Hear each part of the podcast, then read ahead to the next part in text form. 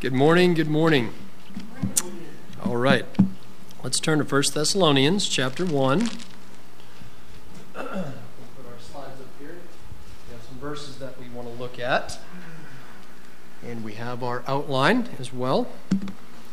Uh, I made this uh, outline so it may not follow exactly what your book has, but there's some verses that I wanted us to have in front of us up here on the screen as we consider some important concepts. So, 1 Thessalonians chapter 1, and we will open in prayer. Father, we thank you for your word. Lord, we're grateful that we can come to it this morning and receive instruction and encouragement and rebuke and help. And we pray that you would help us to take the lesson this morning and to grab a hold of this challenging thought that you want us to be an example and that you provide the grace for us to do so, Lord. We pray these things in Jesus' name. Amen. 1 Thessalonians 1 Paul and Silvanus and Timotheus, unto the church of the Thessalonians, which is in God the Father and in the Lord Jesus Christ. Grace be unto you and peace from God our Father and the Lord Jesus Christ. We give thanks to God always for you all making mention of you in our prayers. Remembering without ceasing your work of faith and labor of love and patience of hope in our Lord Jesus Christ, in the sight of God and our Father. Knowing, brethren beloved, your election of God. For our gospel came not unto you in word only, but also in power and in the Holy Ghost and in much assurance. As ye know what manner of men we were among you for your sake. And that's as far as we'll go this morning. And uh, Lord willing, we'll tackle the rest of the verses next week. But an overwhelming theme of the book of 1st and 2nd Thessalonians is the persecution that they were enduring and the coming the second coming of Jesus Christ the rapture, uh, his second coming, and Paul um, helping us understand the difference between those two things. But understanding that the Thessalonian believers were going through intense persecution in their church at Thessalonica is important for us to really understand the message and why Paul says the things that he does through the Holy Spirit. And our challenge this morning and next week will be uh, being an example. And God gives you and me the grace to do so. But first of all, we see God's place for the believer in the first half of verse 1. He says, Paul, Silvanus, Timotheus, we don't know if Silvanus and Timotheus were a part of writing the letter. Uh, perhaps they gave input. Perhaps they were just so close to the church that they included their greeting. But regardless, these three folks greet the church at Thessalonica and they say, It is in God the Father and in the Lord Jesus Christ. God has for you and me an irreversible place, something that cannot be taken away. We have a place in Christ and in God the Father. Turn to First John or turn to John chapter 10. It's up here on the, the screen, John chapter 10. But Jesus makes an interesting and encouraging promise to you and me as believers. And this will enable you and I to have the courage to be an example, knowing that we have a place in Christ, an eternal place that can never be lost. And no matter what problems we face, we can choose to be an example through Christ's Spirit because of the reality that we can never perish in Christ. John chapter 10. Jesus says, my sheep hear my voice, and I know them, and they follow me. And I give unto them eternal life, and they shall never perish. Neither shall any man pluck them out of my hand. My Father, which gave them me, is greater than all, and no man is able to pluck them out of my Father's hand. I and my Father are one. Focus in with me on verse 28. He says, and they shall never perish. In our Greek New Testament, this is a very strong statement. It's the strongest that can be made with the Greek language that God chose to use. And a literal interpretation would be never, ever, under any circumstances, shall they perish into the forever. Pretty strong, huh? It's a double negative. Now, when I use a double negative in English, it actually makes a positive, right? I'm not going to not go there, which means I'm going to go there. But in the Greek text, there are two negatives side by side, and the idea is that they reinforce each other and make it an impossibility. I cannot ever be lost in Christ. And so we are reminded of that immediately in 1 Thessalonians 1, verse 1, that we have a place that can never be lost. Uh, turn over to for, uh, Colossians chapter 1 and consider a few more verses that reinforce this truth. Verse 22, or uh, verse 21. And you that were sometime alienated and enemies in your mind by wicked works, yet now hath he reconciled in the body of his flesh through death to present you holy and unblameable and unreprovable in his sight. That for which Christ shed his own blood can never be lost. It's one thing to ask someone to be an example when the end result is really very sketchy and unknown. It's another thing to ask someone to be an example when we know what the outcome is going to be. God doesn't ask me to be an example without assuring me that it will be all right in the end, no matter how I may fail, no matter what may happen to me through the world. So we see God's place for the believer. And then we see God's grace for the believer. Look at the second half of, half of uh, verse 1. Grace be unto you and peace from God our Father and the Lord Jesus Christ. Think about it. If the Thessalonians were undergoing intense persecution, which they were, would it not be important for them to understand that God's grace and peace were available to them? And honestly, who doesn't need grace and peace? Yes, you and I aren't going through the same persecutions, but who doesn't need grace and peace on a daily basis? I know I do. I know I do. But notice the word order grace and peace. You see, without the grace of God, there cannot be true peace. I wrote this verse, or put this verse up here, Romans 5. This really explains what we're trying to talk about here. Through faith, you and I can unlock the door to God's grace.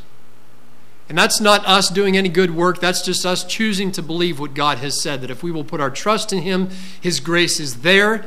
And through that comes His peace. The world says, well, we will get peace through compromise, or we will get peace through education, or we will get peace through uh, acceptance. But God makes it clear that peace, true peace, only comes through His grace. Were it not for God choosing to give us His peace through unmerited favor and showing us that that is accessed by faith, there would be no peace. I love Romans chapter 5. Therefore, being justified by faith, we have peace with God through our Lord Jesus Christ, by whom also we have access by faith into this grace wherein you stand and rejoice in the hope of the glory of God. You see all three working there so beautifully God's grace, the faith that access that, accesses that grace or unlocks the door, and then the resultant peace from that. And God reminds us through his letter to the Thessalonians hey, my peace is there, but only my grace brings it, and only faith accesses it. So you and I will be good examples by choosing to believe in what God has said and choosing to access the peace uh, that is brought through grace. Next, we see the response to the gospel in verses uh, 2 through 4. We give thanks to God always for you all, making mention of you in our prayers Paul was an example to the Thessalonian believers in that he never underestimated the value of the Christian. You know, God loves every believer. And He died to save everyone, and His blood has paid for everyone. It is only efficacious to those who choose to put faith in Him. Right? He's the Savior of all men, especially of those that believe. That's the idea there. But God loves every believer, even the ones who are disobedient, immature, erring.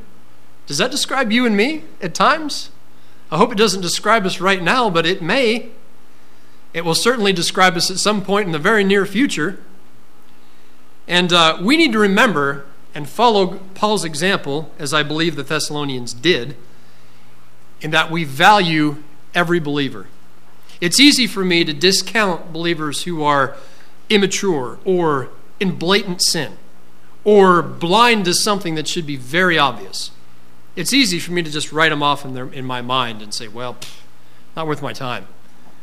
But the Holy Spirit of God wants me to wants to work through me and wants to encourage and help, rebuke if necessary, but value every one that Christ died for. Obviously, we value everyone, but we are to love and cherish fellow believers in a special way, regardless of where they're at spiritually. And Paul says, We give thanks to God always for you all. And there were some folks the, in the Thessalonian church who, uh, as we'll get into this, but in the Second Thessalonians, we're going to find some folks who had just quit working. They were busybodies. They thought the return of Christ was imminent. Hey, let's just give up our jobs. And this has happened to numerous believers down through the ages who have fallen into the trap of thinking they know when Christ is coming back. But there were folks who were busybodies and idle, and there were those who were weak uh, morally, weak spiritually, weak emotionally. Paul says, No, I, I, I give thanks always to God for you all, for all of them. And this is the kind of heart that a pastor must have. This is the kind of heart that every believer should have. This is the kind of heart that we all should uh, seek to let the Lord foster in our lives. He says, remembering without ceasing your work of faith, unceasingly. This word unceasingly is used three times in this epistle, and I believe once in two other epistles, and so it appears here more than anywhere. It appears in chapter 4, I believe it appears again in chapter 2. But the point being that this was an unbroken, continual thing. And Paul set the example to the Thessalonian believers of their prayer life and their concern of how it should be. And so it should be with me. My concern for you shouldn't be hit or miss. Uh, do I remember to pray for every single one of you every single day? I wish I could say yes, but I do not. But the truth is, Charlie's like, that's what's wrong. But the truth is, my care for you my desire for your welfare should be unbroken and unceasing. And the Lord can do that through our lives if we'll let Him. He says, remembering without ceasing your work of faith and labor of love and patience of hope. Salvation had wrought an effect and a change in their life. Now, did anyone catch um, did anyone catch some wrong doctrine in this lesson as they may have read through the lesson guide? Anyone? Uh, there is Calvinism. Lisa got it. Okay. There's Calvinism here. So I changed the evidence of their election, although I really don't have a problem with that phrase. I changed it just because of where they took it, and I changed it to evidence of salvation. And so we will we will draw out their errors here in a moment. But um, remembering without ceasing your work of faith, salvation should bring a change of behavior. I am justified before God by faith in the righteousness of his Son. Period. Nothing less, nothing more. I am justified before you by what I do. Am I not?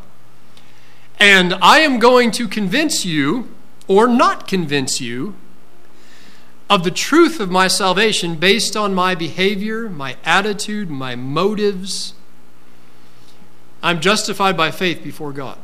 But true salvation will bring a change of heart. We see that consistently. And so it's important that we allow the Spirit to work through us and to produce works evident of salvation so that we can be a better testimony to a lost world. James chapter 2, the Thessalonians were examples in that they let this happen. Uh, they allowed the Spirit to work in their lives. They put forth effort. What doth it profit, my brethren, though a man say he hath faith and have not works? Can faith save him? Uh, if a brother or sister be naked and destitute of daily food, and one of you saying to them, ah, Depart in peace, be warmed and filled, notwithstanding you give them not those things which are needful to the body, what doth the profit? Even so, faith, if it hath not works, is dead, being alone. And then verse 18 really wraps up what Paul or what James is trying to drive home. Yea, a man may say, uh, I have fa- Thou hast uh, faith and I have works. Show me thy faith without thy works, and I will show thee my faith by my works. And so don't get confused when you read the book of James. We're not saved by works, but we are justified in the eyes of men by what we do when we claim to have something they don't have, and we are offering it to them. And we are certainly not right with God if we do not let the Spirit produce those works that He desires and encourages us to let Him produce. And so they were examples. They had a work, a labor of faith. There was a labor of love, an exhaustive labor. The idea of putting forth uh, effort to the point of exhaustion. They showed love to others. I don't think I wrote down a verse for this one. No, that's the end. Okay. Um, they had put forth a labor, an exhaustive labor of love toward others.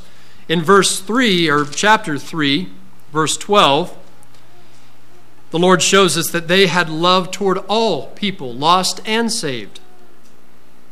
And the Lord make you to increase and abound in love one toward another and toward all men, even as we do toward you. In verse chapter 4, verse uh, doo, doo, doo, let me peek at my notes. Thank you. Chapter 4, verse 9. Chapter 4, verse 9. But as touching brotherly love, ye need not that I write unto you, for ye yourselves are taught of God to love one another. And indeed ye do it toward all the brethren that are in all Macedonia, Paul says. And so their love was evident. And is this not what should set you and me apart from the world? Is this not probably the thing that is hardest for many of us to, I hate to use the word master because we don't really ever master anything this side of eternity and become perfect here, but I think you know what I mean.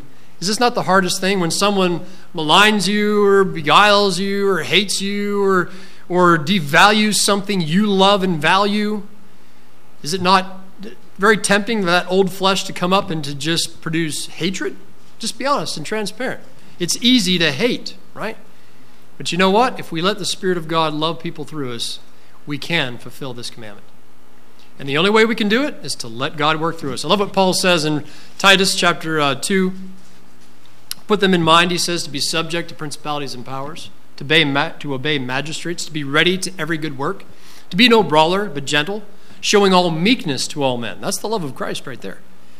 He says, For we ourselves also were sometimes foolish, disobedient, deceived, serving diverse lusts and pleasures, hateful. That is the idea of being hateable. Like, man, that's disgusting. That thing in there is easy to hate. That's what Paul's saying. We were that way. Hateful and hating one another. So not only were we hateable, but we were also hateful toward people.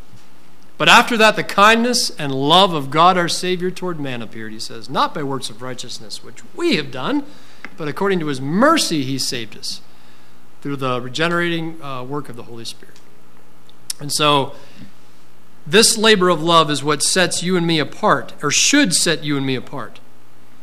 And I have noticed consistently, and this has been a consistent thing, when I am not letting the Spirit of God love people through me, I'm miserable.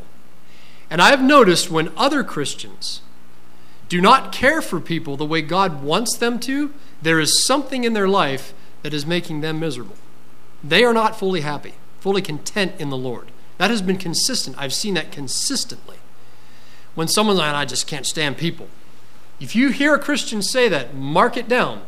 As you observe them, hopefully that's not you.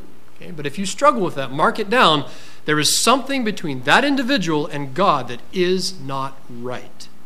And there is something awry in their lives. Consistent. I've never yet found that to be different. And I've certainly found it true in my own life. Because God, Jesus, I just put this in plain language Jesus loves people. And how can any of us who are saved say, well, I just really don't like people if Jesus lives in us? That doesn't make any sense, right? And so, this labor of love is one of the primary things by which you and I will be an example to the world. He says, and patience of hope. Why do you suppose he may have put that last? What were the Thessalonians struggling with in 1st and 2nd Thessalonians? What were they fearful of? They thought they were going through the tribulation.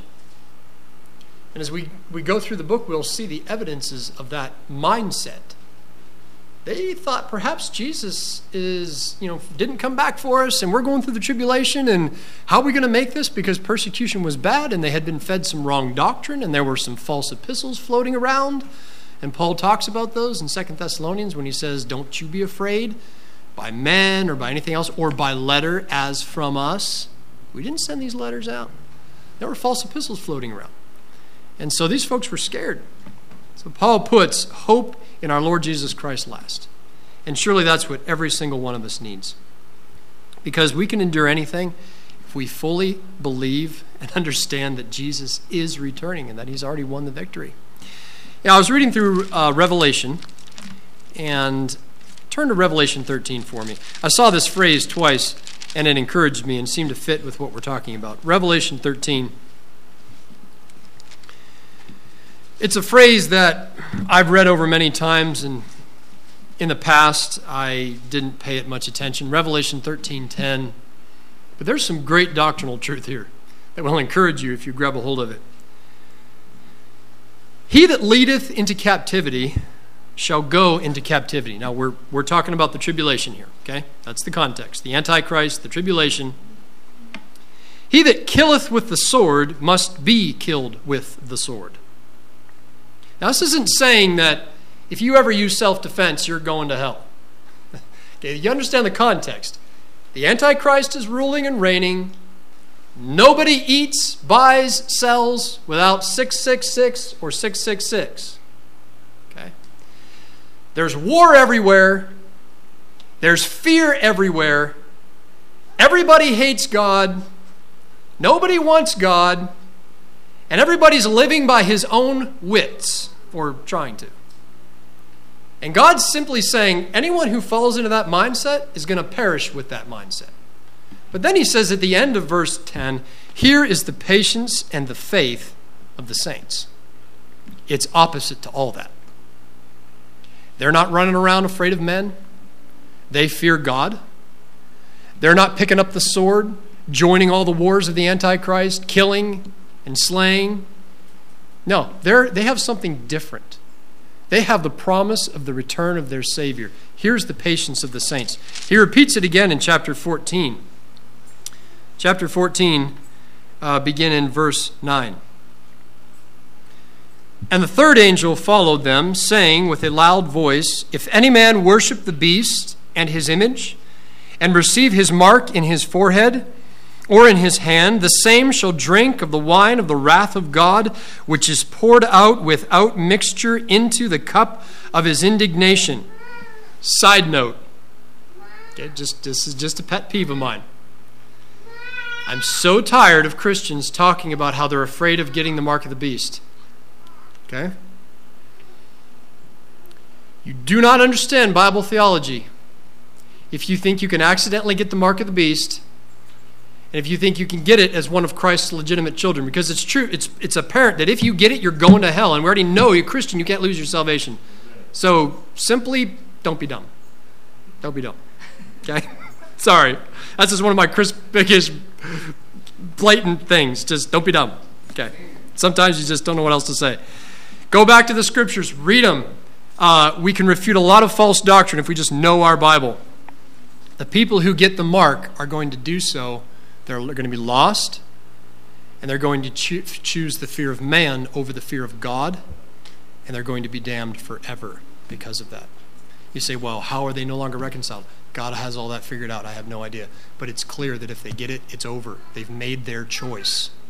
Okay, so, and he shall be tormented with fire and brimstone in the presence of the holy angels and in the presence of the Lamb, and the smoke of their torment ascendeth up for ever and ever.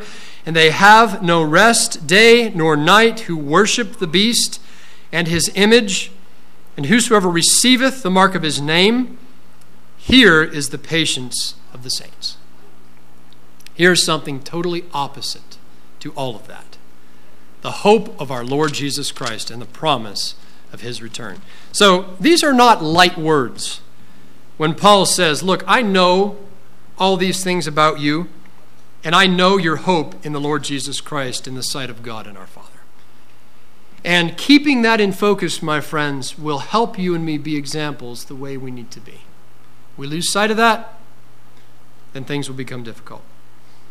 And Paul says, basically in verse 4, uh, all this is true because I know for a fact you're saved. Knowing, brethren, beloved, your election of God. Now, if you have your lesson guide, please turn there. They, um, they read into this verse and they did eisegesis. Exegesis. uh, exo means to draw out, right? To pull something out, to come out of. To pull something out of the text. A faithful servant exegetes the scripture, he pulls things out that are there. A false prophet or a disobedient servant or a fool practices eisegesis. He inserts into the text. And that's what they've done here. Uh, on page 21, under chosen, the heading chosen, it says Paul was confident that the Thessalonians were believers because of the faith, love, and hope he saw in their lives. Okay, agreed. He knew that they had elected, he knew that God had elected or chosen the Thessalonians. Not a problem until he gets to the prepositional phrase, to salvation. Ah, that's not what he said. Okay, it's not what he said. God didn't choose them to be saved and choose others to be damned by implication. All right, well, maybe we'll let that slide. But then they go on and they say the Thessalonians had been persuaded and had believed when they heard Paul's message. Okay, no problem there because God was working in them, still no problem. Until we get to this statement, He caused them to respond in faith. Ah! Wrong. And so, elected, and we've gone through this, I'm not going to go through it thoroughly again, okay, but I will turn to Ephesians chapter 1 and look at some very clear things concerning election. This word means chosen. God has chosen me. How do you become the chosen or the elected of God? Somebody tell me. How do I get it? How do I become an elect? Believe in the name of Jesus Christ, and thou shalt be saved. You want to be an elect person? Not a problem. Believe the gospel, and you're there. Okay? Knowing, brethren, beloved, your election of God. How does God choose people? He chooses them in Christ. Out of Christ? Nope. You have no chance of being one of the elect. And Ephesians 1 3 makes it clear. Blessed be the God and Father of our Lord Jesus Christ, who hath blessed us with all spiritual blessings in heavenly places in Christ, according as he hath chosen us in him, or that is in Christ, according to the context, before the foundation of the world. Before the foundation of the world, God chose, knowing what man would do, he chose that man would be made chosen vessels unto him in his Son and by no other means. So they've, they've, they have done eisegesis. If you're a Calvinist, you are an eisegete. You're not an exegete. Okay? You put things there that aren't there. And so he has inserted into this that God chose them to be saved, when that's not what he said. Paul says, knowing your election. I know you're choosing in Christ. I know you're there in Christ because these works are evident in your life having predestinated us, those of us who have chosen to accept Christ, uh, we are predestinated to, some, to certain things. One of those being the adoption of children, the second one being the praise of the glory of His grace. And so, like I said, we have been through um, Calvinism thoroughly. I don't want to spend a ton of time there, but I did want to point out that error in your study guide. And so you and I should be examples of the chosen of God because we are special to God. So act like it, right? It's that simple. if you're a chosen vessel, act like a chosen vessel. If you're a piece of china, don't act like a piece of campware. Okay, I mean, it's that simple. Um, act like what you have been called to, the vocation wherewith to which you and I have been called. Next, we see the effectiveness of the gospel. For our gospel came not unto you in word only, but also in power and in the Holy Ghost and in much assurance. This was not some pseudo gospel followed up by works of the flesh. This was the real deal. And it was, it was solidified and backed up by God through the work of the Holy Spirit, through the power of God. And that is what people want to see in my life and in yours. If we let Christ work through us, then the gospel we tell them will carry weight. If we act carnal and engage in carnal behavior and engage in carnal activities and devalue the things that God values, then our gospel is going to carry very little weight in the eyes of others. Not to say that they couldn't be saved because God is great, but the point is that we damage the testimony of Christ. Paul did not uh, hurt the gospel, nor did his laborers that were with him hurt the gospel through their behavior. Instead, they reinforced everything that was spoken. They were examples, and so were the Thessalonians as they followed the example of Paul and Silas and uh, Timotheus. So, as we get into this, let's you and me be examples for Christ. let's not forget that it's God grace that enables us. Let's not forget that we have the hope of the return of Jesus to motivate us and encourage us. And let's not forget to let the Spirit work through us and produce that labor of love, that patience, and those works of faith that others can see, so that they too might be convinced that Jesus is the way, the truth, and the life. Let's pray. Lord, we thank you for what you've given us here. We pray that you would help us, Lord, to be examples.